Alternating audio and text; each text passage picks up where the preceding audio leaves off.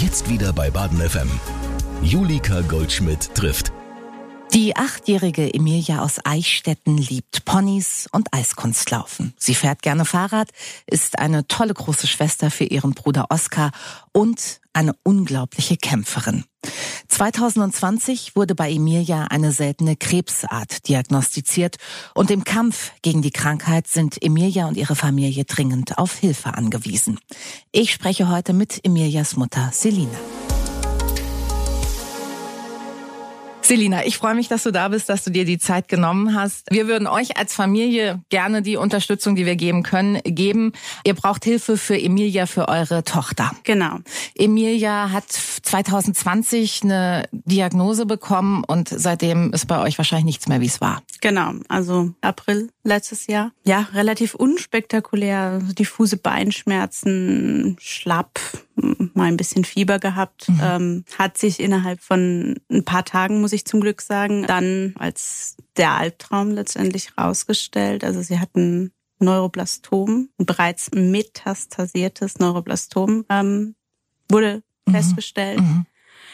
Das ist ein Tumor, oder? Genau, eine Tumorerkrankung. Okay. Ähm, Neuroblastom aus Nervenzellen entspringend. Also die, die Grundzellen sind Nervenzellen. Mhm. Deshalb kann es auch überall im Körper auftreten, weil wir überall Nerven ja. haben. Also es ist nichts im Gehirn, nichts im, in der, ähm, im ja. Wirbelkanal, sondern es war ähm, bei ihr, der Primärtumor war im, im Bauchraum einfach, mhm. ähm, der keine Probleme gemacht hat, was eigentlich immer bei dieser Erkrankung so ist. Also meistens sind es dann erst die späteren Symptome. In ihrem Fall war es jetzt ähm, Knochenschmerzen, weil mhm. Knochenmark und Knochen bereits ähm, befallen war okay. zu dem Zeitpunkt. Also das heißt besonders tückisch, dass der Ursprungstumor eigentlich keine Probleme macht. Ja, also sehr, sehr oft bei dieser okay. Diagnose so. Ähm, ja, im Nachhinein natürlich stelle ich mir immer wieder die Frage, die Bauchschmerzen, die sie immer mal wieder hatte.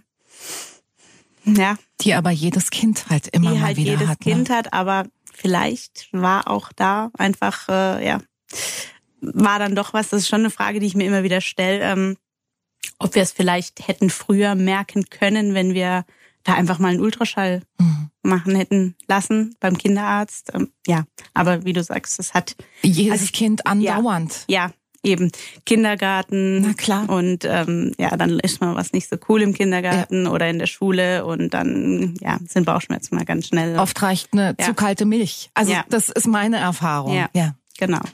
Ähm, genau. Und also es ging dann ja wirklich zum Glück sehr schnell mit der Diagnosestellung ähm, und auch dann alles direkt. Also es, ich weiß es noch genau, es war ein Mittwochnachmittag, wo wir beim Kinderarzt waren, wegen diesen Beinschmerzen, mhm. einfach schlapp und ja, so ein bisschen Fieber immer mal wieder mhm. ähm, und ja, Wachstumsschmerzen hat sie auch die Jahre zuvor immer mal wieder gehabt, ja. Also ja. auch jetzt nichts ganz Außergewöhnliches, sage ich jetzt mal.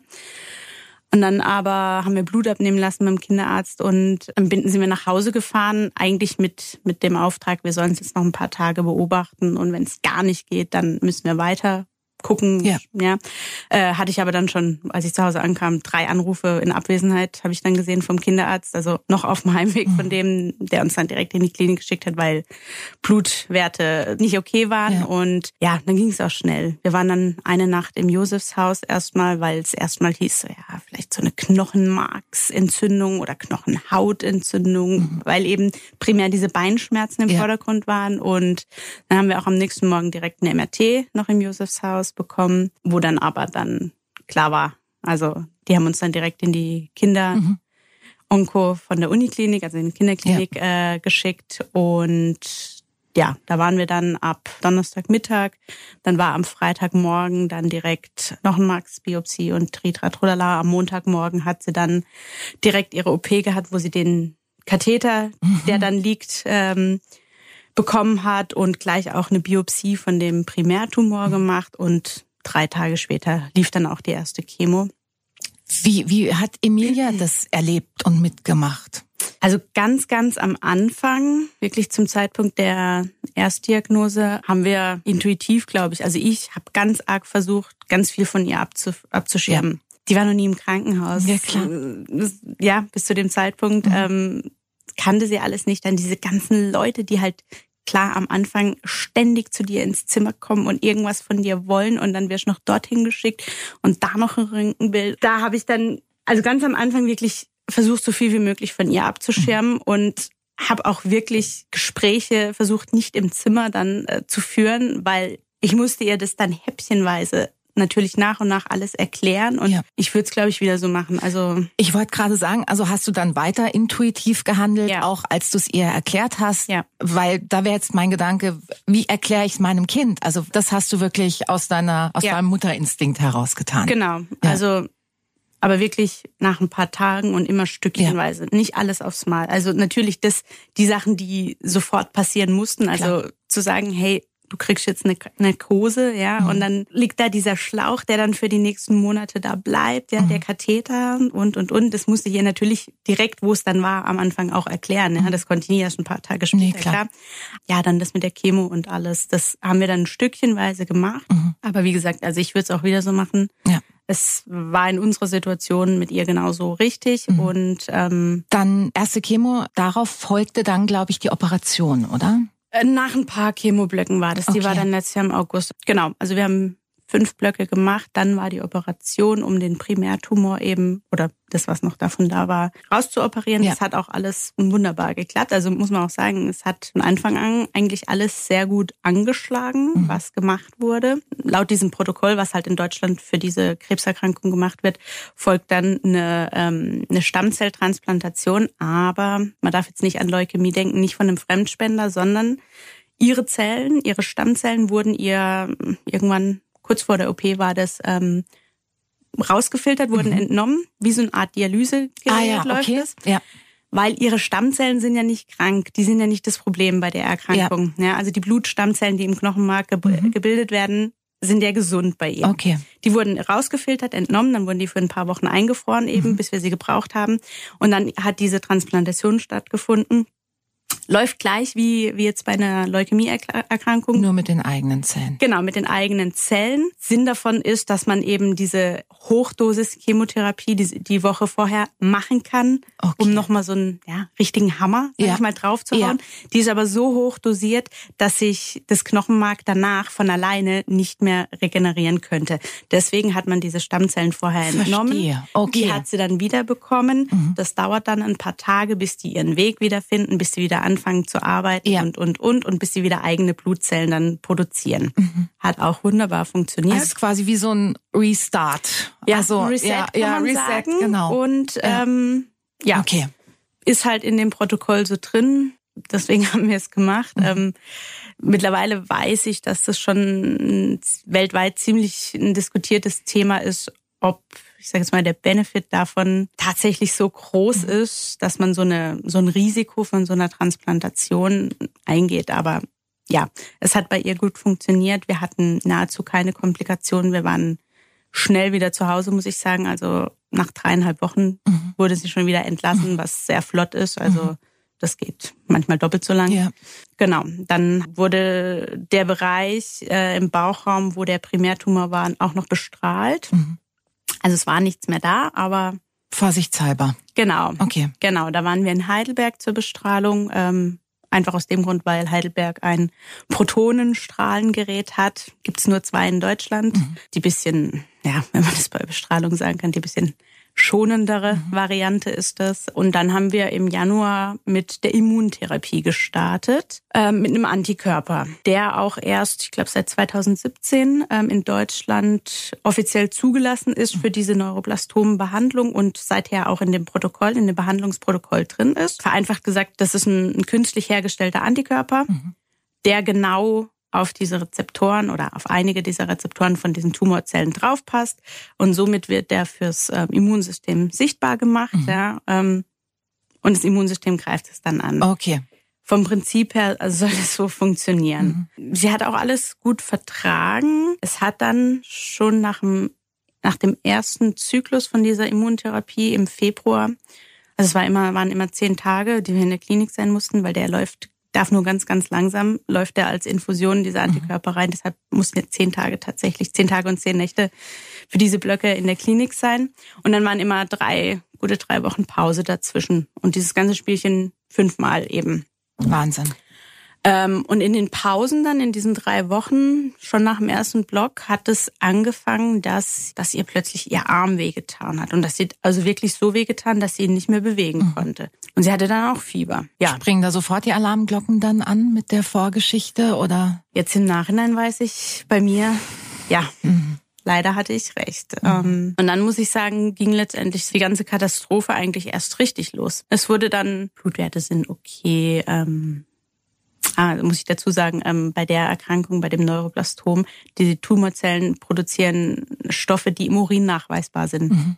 Ähm, deswegen wird bei, äh, bei der Erkrankung auch immer, werden Urinproben ja. getestet auf diese Katecholaminen nennt sich das, die da drin sind, wenn Tumorzellen die im Körper produzieren. War aber alles negativ. Also das mhm. konnten wir auch als Diagnostik noch mit ranziehen. Dann war auch das wieder nach ein paar Tagen okay am Arm. Sie hat kein Fieber mehr gehabt. Dann, ja gut, hat sich halt viel bewegt, ist viel geklettert. Ja. Man findet ja auch immer irgendwie so ein bisschen. Ja, ja.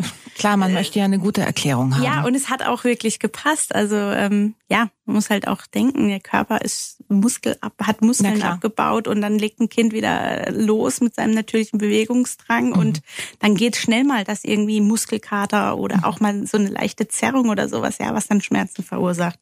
Es wurde auch ein Röntgenbild gemacht, ähm, weil ich einfach gesagt habe, ähm, ich bei ja. mir schrillen die Alarmglocken. Ich möchte, dass ihr danach guckt. Ja. Ich meine, natürlich kann man nicht bei jedem Bewegchen das Kind ins MRT schieben. Das klar. ist ganz klar, ja. ja.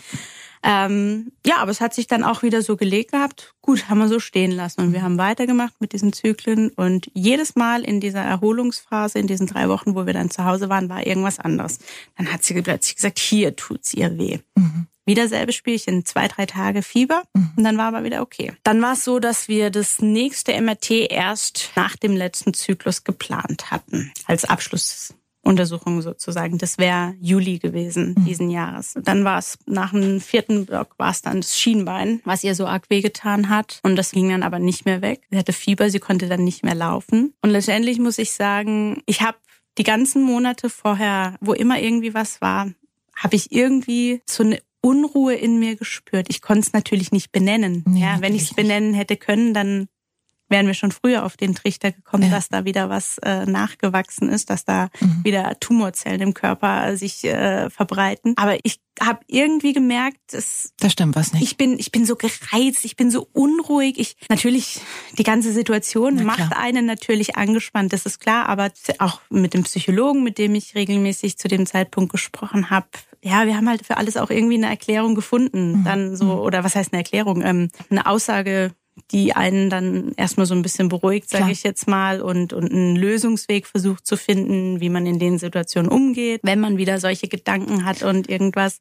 Ich kann mir vorstellen, man traut sich ja selber keinen keinen Meter mehr über den Weg, sich und seinen genau. Gedanken und Gefühlen. Genau. Also wie auch. Genau, ich habe dann auch irgendwann an mir gezweifelt, habe gesagt, jetzt, jetzt drehe ich ganz durch. Mhm. Mein Mann natürlich auch, jetzt beruhig dich. Wir haben ein Röntgenbild gemacht, die Urinwerte sind okay. Wir, wir haben äh, Anfang, Ende Januar, bevor die Immuntherapie losging, war ja auch nochmal eine mehr oder weniger ähm, große Diagnostik, sage ich jetzt mal, wo noch nichts sichtbar war. Alle haben von außen zu mir gesagt, wir haben doch Ergebnisse jetzt, die sind noch nicht so lange her, es ist alles okay, ihr geht's ja auch wieder gut. Und dann war es aber Anfang Juni so, wo sie dann nicht mehr laufen konnte und das Fieber auch nicht mehr wegging in dieser dreiwöchigen Erholungspause. Dann sind wir dann hin in die Klinik und dann ähm, hat alles wieder quasi von vorne angefangen. Ich hatte leider recht. Also wir sind Donnerstag Nachmittag dann in die Klinik. Es war dieser eine Feiertag da im Juni ähm, und haben dann, weil ich sehr viel Druck gemacht habe, für Freitagmorgen ein MRT gekriegt. Mhm. Ich habe schon am Donnerstagabend einer Freundin geschrieben, die Krankheit ist wieder da. Ich bin mir ganz sicher. Obwohl ich es da noch nicht, ich sage jetzt mal ja. offiziell wusste. Ja, und das hat sich bestätigt. Hat sich dann auch so bestätigt, leider. Warst du dann zornig gegenüber denen, die dir gesagt haben, Selina, ja. es ist alles okay, Natürlich. bleib cool? Mhm. Natürlich. Ich meine, wie beschissen kann so eine Situation sein, dass ich sagen muss, siehst, ich hatte recht ja. in so einer Situation.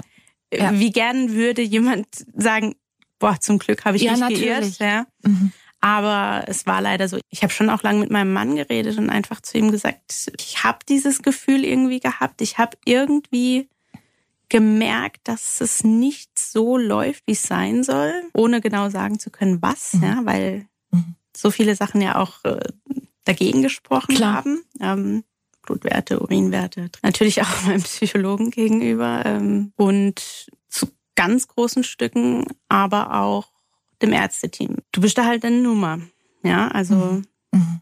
Ganz klar, wir sind nicht die einzigen Patienten. Ja. Wir sind nicht die einzigen Eltern von einem Kind, die dort aufgrund von einer schlimmen Krankheit behandelt werden. Ist das was, was du grundsätzlich klar hast und irgendwie ja. rational natürlich erkennen kannst? Ja. ja. Das ist ganz klar. Ich habe irgendwie an diesem Tag, ich war nicht nur schockiert und traurig, also als klar war, dass ein Rückfall da ist, sondern ich war so dermaßen klar plötzlich in meinem Kopf. Ja, ich hatte nicht mehr dieses wilde Durcheinander. Ja. Ich konnte meine Gedanken ganz genau ordnen. Ich konnte ganz genau benennen. Wir machen MRT und das und das und das und mhm. das läuft jetzt sofort. Mhm. Ja, und ich habe dann leider auch noch an diesen zwei Tagen dann viel, viel rausgefunden, was ähm, seitens der Ärzte, der behandelnden Ärzte, versäumt wurde. Genau. Und man muss einfach dazu sagen, und das ist auch das, was ich mit jeder Mutter oder mit jedem Elternteil, mit dem wir so auf Stationen in Kontakt getreten sind und alles und ähm, viele, die dann auch, als wir schon Monate, sag ich mal, dabei waren, in Behandlung waren, ähm, neu dazugekommen sind.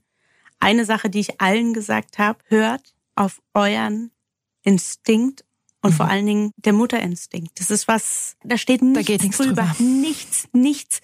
Da kann Gott und die Welt vor einem stehen, Professor schieß mich tot, völlig ja. egal. Da können Blutwerte und Ärztemeinungen von überall auf der Welt mhm. stehen da einfach nicht drüber. Mhm. mhm. Ich habe das auch so angebracht zu dem Zeitpunkt und habe sehr, sehr gemischte Reaktionen bekommen. Ich bin in hitzige Diskussionen gegangen.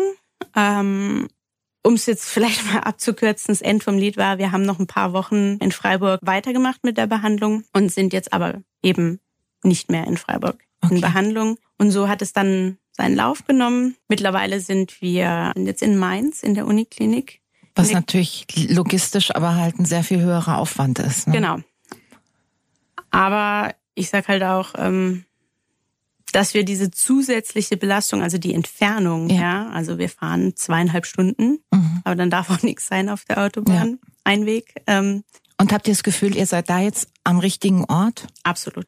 Viele in unserem Freundes- und Familienkreis einfach gesagt so, hey, seid ihr euch sicher? Also die in Mainz kochen auch nur mit Wasser. Mhm. Klar. Und es gibt auch leider noch nicht den Arzt weltweit, der das Wundermittelchen gefunden ja. hat. Den ja. gibt's nicht, das ist uns absolut klar. Aber es spielt halt auch einfach eine ganz große Rolle, wie ein Arzt oder ein Team menschlich einer Familie in ja. so einer Situation gegenübertritt. Und ich kann zum Glück noch sagen, es war zu 100 Prozent die richtige Entscheidung. Nichtsdestotrotz, Selina, hast du es gerade angesprochen. Den einen Arzt mit dem Wundermittelchen, den gibt es äh, leider auch in Mainz nicht. Ähm, das heißt, eure Herausforderungen, die reißen bislang noch nicht ab. Nee, weil man muss einfach ganz klar dazu sagen, diese Erkrankung des Neuroblastom ist eine Krankheit, die extrem hinterlistig ist. Mhm.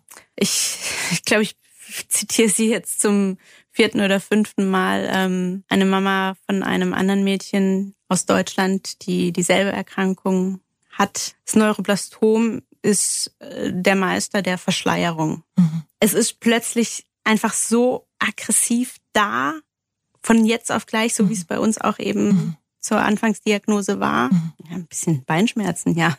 Und dann siehst du schon MRT von deinem Kind, wo der ganze Körper einfach mit Tumorzellen ja, befallen ist. Und ähm, was auch bei dieser Krankheit, ähm, ich sage jetzt mal extrem ist, ähm, die Rückfallquote mhm. ist leider sehr, sehr hoch. Letztendlich sind es 60 Prozent, ist glaube ich jetzt so aktuell in Deutschland die offizielle Zahl, ähm, wo man sagt, von den Kindern, das sind jährlich mhm. ungefähr in Deutschland 150 Stück, die die, die, ähm, die, die Diagnose erhalten, sind es aktuell so um die 60 Prozent, die einen Rückfall kriegen. Und mein absolutes ähm, Hasswort, die Prognose. Mhm. Mich interessieren keine Zahlen aus der Vergangenheit, ja. sondern Kein Mensch auf dieser Welt weiß, ob es nicht bei Kind XY. Wir wissen nicht, wie es ausgeht. Ja. Es weiß keiner. Und mich auf Zahlen aus der Vergangenheit irgendwie zu verlassen, also weder im positiven, aber auch im, ja. im negativen Sinn. Schön, wenn man sagt, ja, das hat eine 90-prozentige Heilungschance. Wenn du aber bei den 10 Prozent ja, bist, bringt dir die 90 nichts. nichts. Und so haben wir das von Anfang an, mein Mann und ich, auch gehandhabt, dass wir gesagt haben, es sind Zahlen. Und ja. das ist einfach auch so ein bisschen, die werden über Jahrzehnte lang gesammelt, solche Prognosen, die da ausgerechnet werden, ja. Die bringt uns nichts. Diese ja. Zahl sagt uns nichts, wie es bei unserem Kind weitergeht, wie unser Kind die Therapie verkraftet, wie unser Kind in zwei, drei, vier, fünf Jahren dasteht. Ja. Weder in die eine noch in die andere Richtung. Und es ist aber so, in Deutschland wird für die Kinder, die einen Rückfall bei einem Neuroplastom erleiden, also tatsächlich keine Heilungschance offiziell angegeben. Aber was man einfach sagen muss, das ist weltweit, das, also generell Kinderonkologie und Forschungsgelder, die zur Verfügung stehen, ist eine Schweinerei. Das Neuroplastrom, es sind zum Glück nur 150 Kinder jährlich ja. in Deutschland. Das ist nicht viel, wenn du es jetzt zum Beispiel mit Leukämieerkrankung vergleichst. Das ist eine viel, viel größere Zahl. Das ja? heißt, da gibt es äh, ein höheres Interesse, in Anführungsstrichen, zu forschen. Genau, ich sage jetzt mal so. Und generell bei der Forschung muss man sich einfach immer wieder vor Augen halten. Da stehen Pharmakonzerne hinten dran, da stehen Sponsoren hinten dran, die die, die Forschung mit ihren Geldern ja auch erst möglich machen. Ja. Wenn aber jemand da keinen Benefit für sich sieht, Geld reinzustecken, um in die und die Richtung bei der und der Erkrankung zu erforschen, dann macht das nicht. Ist mhm. kein Geld vorhanden, finden keine Forschung ja. statt oder nur wenige. Ja. Und das ist also gen generell Kinderonkologie, mhm. ja, Problem. Und dann halt bei diesen seltenen ja. Erkrankungen, ich meine, es gibt noch, noch seltenere ja. Krebserkrankungen bei Kindern. Ja, da sieht's dann wahrscheinlich noch schlechter aus, gehe ich jetzt mal das, mhm. davon aus. Mhm. Ähm, da ist dann halt einfach, also da tut sich einfach über ganz, ganz viele Jahre so gut wie nichts. Mhm. Ja, weil ich meine, Studien, die gemacht werden, das ist ja ein, das ist, man macht ja nicht innerhalb von ein paar Tagen bereitet man eine Studie vor und dann läuft die ein Jahr und dann wertet man sie aus und dann hat sich das Thema erledigt und man hat die Ergebnisse da. Klar. Das sind ja Jahre, was ja. eine Studie frisst, ja, an ja. Vorbereitungszeit, Durchführung, äh, Auswertung und und und. Ja. Aber diese Zeit haben Kinder, die jetzt krank sind, haben die nicht, ja. Also das ist ein weltweites Problem, mhm. dass einfach so so so so viel Geld auf der Welt, ich sag jetzt mal, zur Verfügung steht oder bereitgestellt wird für die verschiedensten Sachen. Und ein Thema, Kinder, gerade in der Medizin, geht da so unter. Dadurch, dass ich viele Kontakte auch in die USA zu anderen Familien habe, da gibt's den Slogan More Than Four. Gerade bei Instagram kann man auch mit Hashtag More Than Four, wenn man das mal eingibt, ähm, findet man auch viel. In den USA ist zum Beispiel tatsächlich so, da gehen nur vier Prozent von allen Forschungsgeldern, was für die Medizin zur Verfügung mhm. steht für die Kinderonkologie, gehen da rein. Und sie fordern halt more than four. Ja. Weiß nicht, wie es in Deutschland, wie viel Prozent ja. es da sind, kann ich keine Zahl dazu sagen, weiß ja. ich nicht, aber ähm, viel mehr wird es auch nicht sein. Also kann ich mir nicht vorstellen. Dann werden wir einfach weiter. Mhm. Ja. Mhm. Wie geht's für euch denn jetzt weiter, Selina? Was sind für euch nächste Schritte? Die Zeit ist unser allergrößter Gegner. Mhm. Also wir können keine langen Pläne jetzt machen. Es gibt keinen Protokoll, sag ich jetzt Und mal. Und kein Masterplan dafür, wie es weitergeht. Es ist ganz individuell und offen. Könnte es aber sein, dass Emilia jetzt hier in Mainz in Deutschland in einem Zustand entlassen werden kann, der gut ist? Oder ist es jetzt mit deutschen Behandlungsmöglichkeiten unwahrscheinlich? Es ist alles möglich. Alles ist möglich. Es ist von Worst Case bis alles super. Alles, alles möglich. möglich. Also zum Zeitpunkt des Rückfalls ist alles ein Experiment. Mhm. Und ihr möchtet, so wie alle Eltern das tun würden, nichts unversucht lassen Richtig. und ähm, bereitet euch quasi schon mal auch auf einen nächsten Schritt vor, der noch eine Möglichkeit sein könnte und der dann wirklich außerhalb Deutschlands stattfinden müsste. Ganz klar. Das ist auch ein Grund, warum wir heute reden.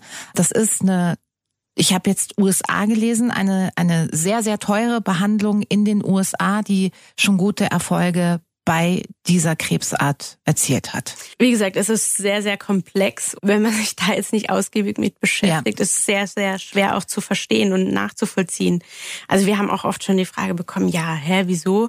äh, Deutschland ist doch medizinisch äh, Vorreiter in mhm. vielen Bereichen und sowas. Wie kann das sein? Und, mhm. und die Krankenkasse und ja. die zahlt doch so viel. Aber wie gesagt, also es ist wirklich äh, ein ganz, ganz schwieriges Thema. Ähm, klar, die USA ist eine Adresse, die für uns zu irgendeinem Zeitpunkt und auch sehr plötzlich ein Thema sein könnte. Mhm. Ich gebe jetzt mal ein Szenario vor. Wir machen jetzt diese Bestrahlung und die Chemo, die jetzt noch, die wir jetzt auch schon einen Block gemacht haben, was noch ein zweiter Block folgt. Dann wird wieder Diagnostik gemacht und dann ähm, haben wir uns weder vorwärts noch rückwärts bewegt, mhm. beispielsweise. Ja. Das heißt, wir können nicht so weitermachen, weil das ja. hat ja offensichtlich Nichts nicht gebracht. den mhm. erhofften Erfolg mhm. gebracht. Mhm. Mhm.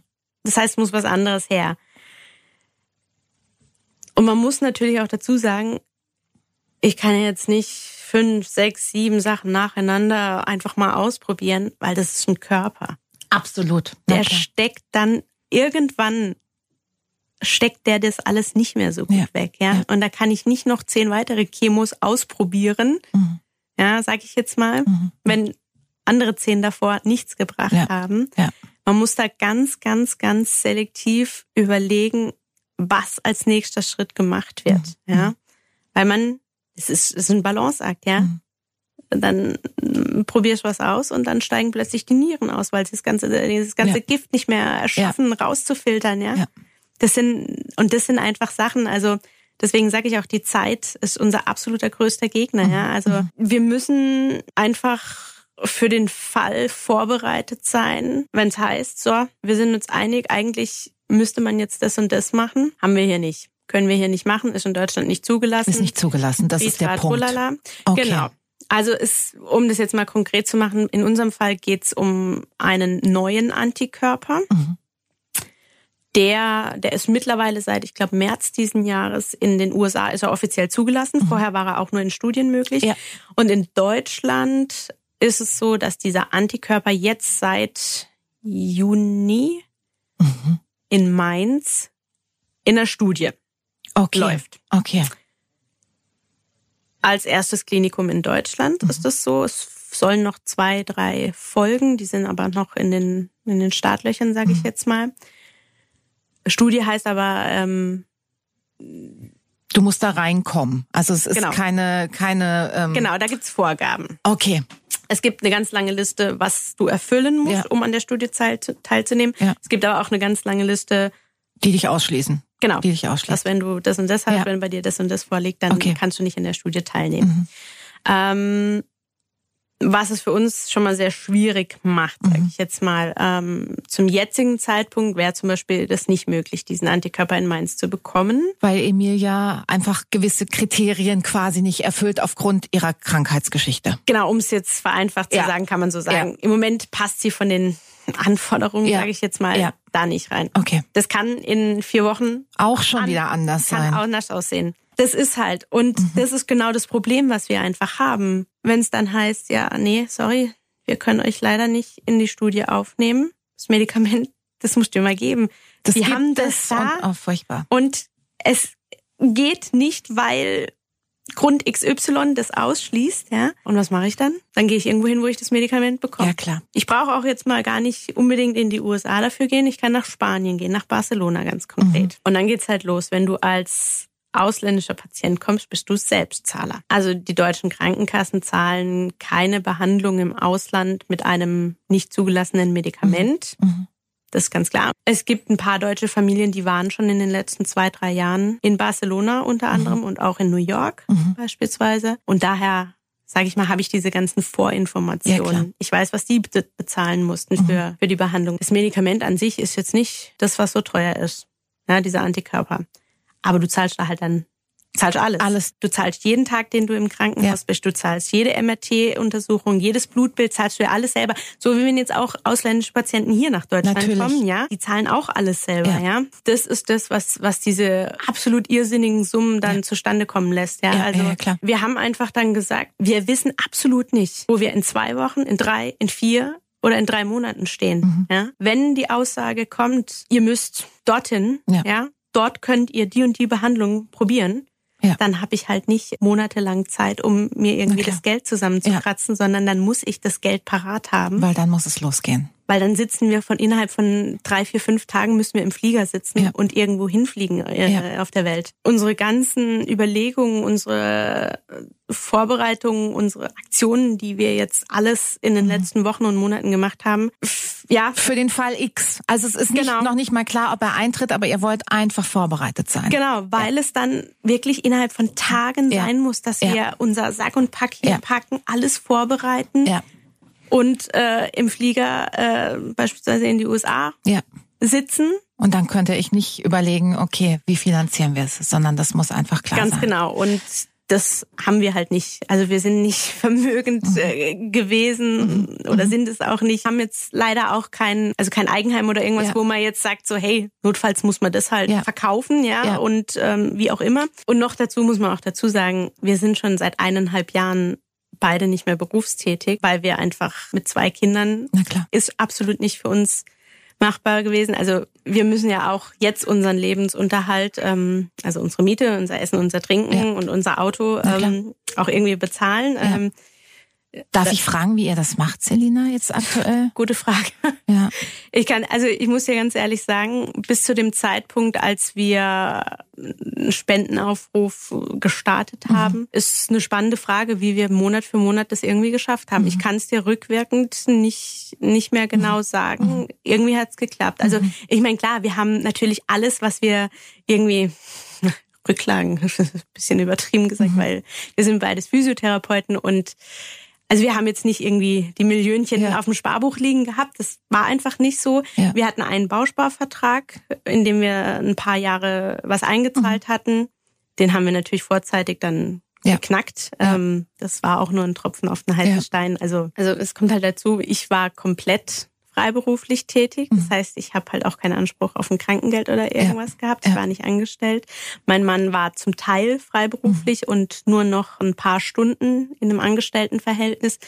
Das Krankengeld, was er da jetzt bekommen hat, ist halt dann dementsprechend nicht, nicht viel gewesen. Also Ja. es hat noch nicht mal für die Miete gereicht, was er Ja. da bekommen hat. Da ist er jetzt dann aber auch raus, weil die eineinhalb Jahre ähm, rum. um sind. Man bekommt so ein bisschen Unterstützung von verschiedenen, also es macht alles die die Sozial ähm, die Sozialmitarbeiter von der Ja. Klinik machen das ähm, von solchen Hilfsfonds. Mhm. In unserem Fall waren das jetzt zwei. Das sind aber Einmalzahlungen gewesen. Mhm. Also du musstest da, wir mussten dann letztendlich unseren Haushalt, sage ich jetzt mal, finanziell äh, offenlegen Ja. für die, dass sie sehen, okay, wir sind in der Situation, dass wir das brauchen. Und es sind dann Einmalzahlungen halt gewesen. Eine, ein System, ein funktionierendes System für Familien wie uns, die in so eine Situation geraten und die dann einfach finanziell so abgesichert sind, dass sie zumindest ihren Lebensunterhalt noch so weiterführen können, gibt's nicht in Deutschland. Ja, macht's ja nicht einfacher, weil du weißt, also wir wohnen zur Miete, das heißt, wir Ja. müssen jeden Monat am Anfang des Monats auch die Miete bezahlen, ja. Und Das so wie jeder andere auch, ja. Ja. Wir haben es irgendwie hingekriegt. Mhm. Klar, natürlich, Freunde, Familie. Ja. Also, und wir, wir haben das Glück, dass unsere Familie auch alle hier in Freiburg und Umgebung Okay. Also da sind. die können sehr an eurer Seite sein. Ja, auf jeden Fall. Also Ja. da ähm, wäre auch nicht anders möglich gewesen, äh, jetzt auch in den letzten eineinhalb Jahren das irgendwie anders hinzukriegen. Klar, dann natürlich die Spenden, die dann Ja. seit dem Aufruf dann, die wir bekommen haben. Erfahrt ihr da eine große Unterstützung? Ja. Ja. Also das kann ich ganz klar sagen. Ich hatte an, anfangs schon meine Bedenken, weil ich meine, wir sprechen hier nicht von ein paar tausend Euro, sondern ich sage jetzt mal, die Hausnummer, die, die wir so im Kopf haben, die liegt bei über 300.000 Euro. Ja. Und die haben wir als Information von den anderen Familien, die in den letzten zwei Jahren ähm, in Barcelona zum Beispiel waren Ja. oder USA, in Ja. New York. Da wissen wir, was die bezahlt haben. Ja. Günstiger wird's mit Sicherheit nach zwei Jahren nicht geworden sein. Also haben wir uns für uns, mein Mann und ich, einfach gesagt, okay, also wenn wir in die Situation kommen, mit Minimum 300.000 müssen wir rechnen. Also Mhm. eher eigentlich, Mehr. ja, also letztendlich muss man sagen, ich denke mal, eine halbe Million ist absolut realistisch, ja, Mhm. weil du einfach, ja, bedenken musst, es wird nicht günstiger, so wie alles andere auch, ja. Zwei Jahre ist eine lange Zeit, was das angeht, so Ja. eine Preisentwicklung und da Ja. macht es auch vor solchen Behandlungen nicht halt. Mhm. Mhm. Ähm, und das war, ja, so eine Hausnummer, wo ich schon gedacht habe, so, äh, pff, Ist das überhaupt zu Ist schaffen? es ja, ja, möglich? klar. Also ich glaube auch, dass Ja. man, wenn man vor diesem Berg steht, erstmal denkt, das, das geht nicht. ja, Ja. Weil ich meine, ich habe auch schon oftmals in meinem Leben Spenden für die verschiedensten ja. Sachen gemacht. Und dann ist es halt ein kleinerer Betrag. Ja, fünf, ja. zehn, zwanzig, fünfzig, hundert Euro, sowas mal. Genau, ja, aber genau. halt, ähm, wenn du dann so eine Zahl im Kopf hast von drei, vier, fünfhunderttausend Euro. Mhm. Aber der gute alte Spruch, Kleinvieh macht auch Mist. Richtig. Und der zieht halt, ne? muss ich auch sagen. Also wir haben ja verschiedene ähm, äh, Spendenmöglichkeit ähm, mhm. bei uns angegeben, also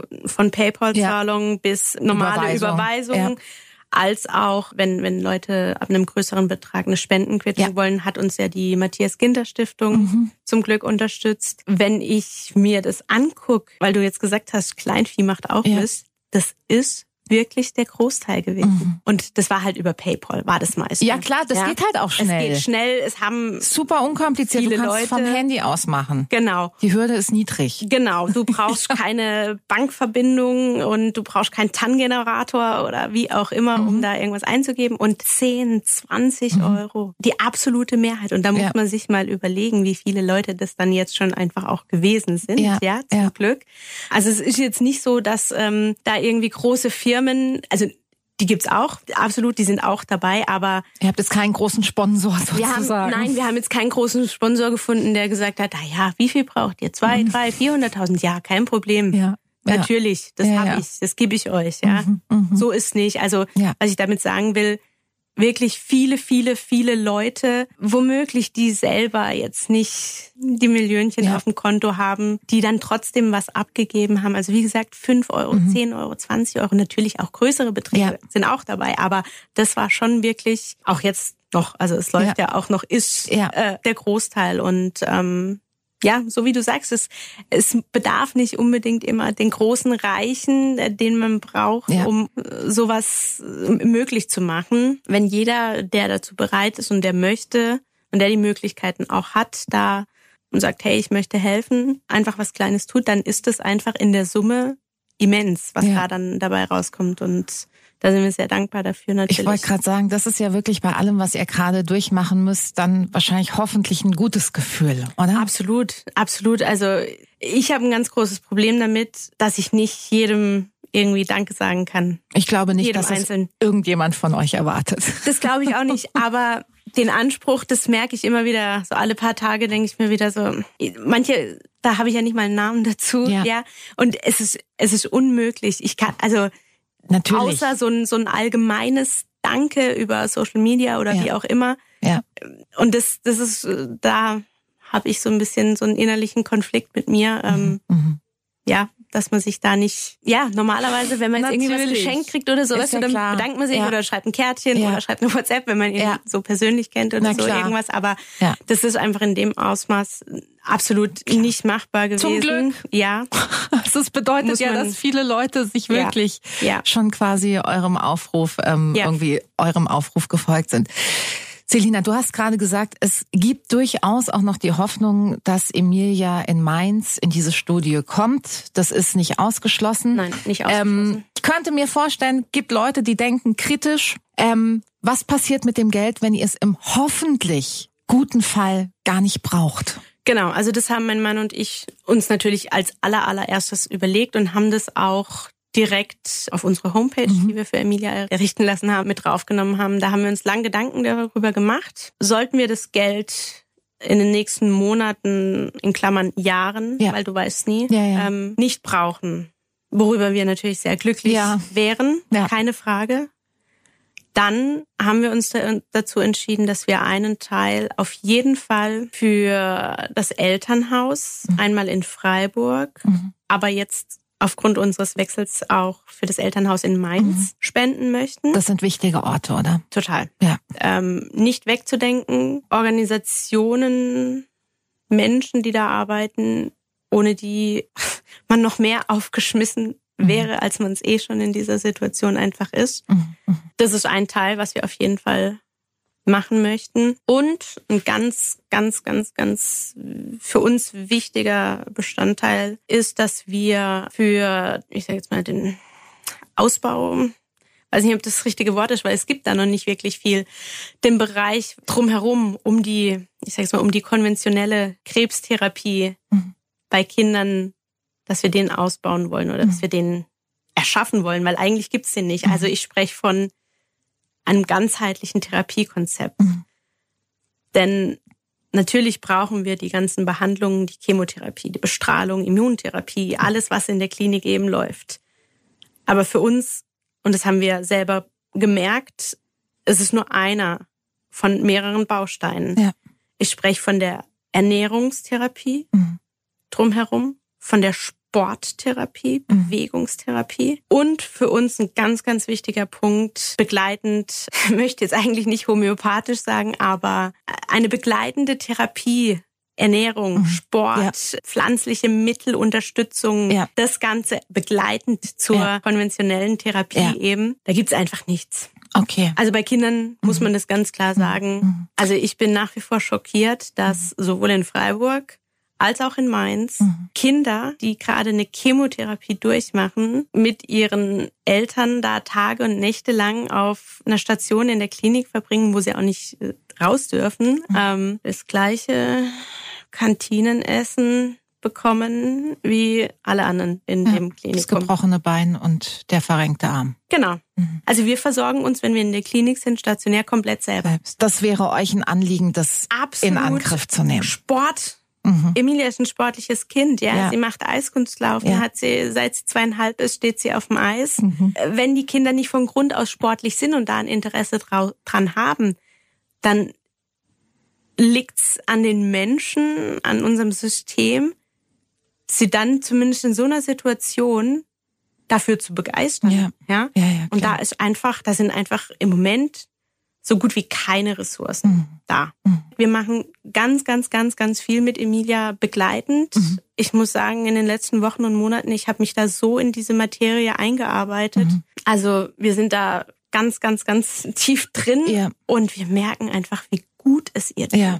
wie gut sie sich erholt in diesen mhm. Pausen zu Hause. Also da haben wir auch echt schon ja so ein bisschen Bewunderung, jetzt auch gerade von unserem Arzt in Mainz, mhm. ähm, über den wir so froh sind, dass wir ihn gefunden haben. Mhm. Ähm, er sagt, er hat auch gesagt, wenn man sie sieht, würde man nicht denken, was sie durchmacht. Und wenn man ihre Bilder sieht von der Diagnostik, mhm. mhm. absolut konträr. Also ja. ihr klinisches Bild, sie ist topfit, ja. Mhm. mhm. Ich will jetzt kein falsches Bild äh, vermitteln, ja. Sie hat stark an Gewicht verloren. Ja. Sie wenn sie Treppe hochläuft, ist sie schnell außer Puste. Also das ist ja, natürlich, ja. aber ich sage jetzt mal so, das ist im Rahmen der Behandlung halt zu erwarten. Ja, ja, klar. Ja? Also es ist jetzt nichts Außergewöhnliches, aber wenn sie kann, wenn sie fit ist und wir zu Hause sind, dann geht sie aufs Fahrrad und mhm. fährt. Ja, mhm. also mhm. ich hoffe, alles, was wir irgendwie noch drumherum mhm. machen, stärkt sie weiter. Ja, wir haben auf jeden Fall das Gefühl und ähm, haben es wie gesagt eben auch schon so rückgemeldet ja, bekommen, schön. dass sie wirklich gut dasteht. Ähm, ja. Das sollte für jedes Kind einfach in Deutschland äh, überall überall eigentlich ja. sollte das möglich sein. Mhm. Zeig mir ein Kind auf der Welt, das sich äh, nicht irgendwie über ein kindgerechtes Essen in so einer Situation freut. Ja. Und genauso ist auch mit der Bewegung. Na klar. Ja. Jedes Kind findet es irgendwann toll, ja. Wenn, und wenn es nur äh, zehn Minuten ähm, mit einem Luftballon auf dem Natürlich. Klinikflur ist, ja. dann bewegt sich das Kind zehn Minuten und ja. liegt zehn Minuten weniger im Bett.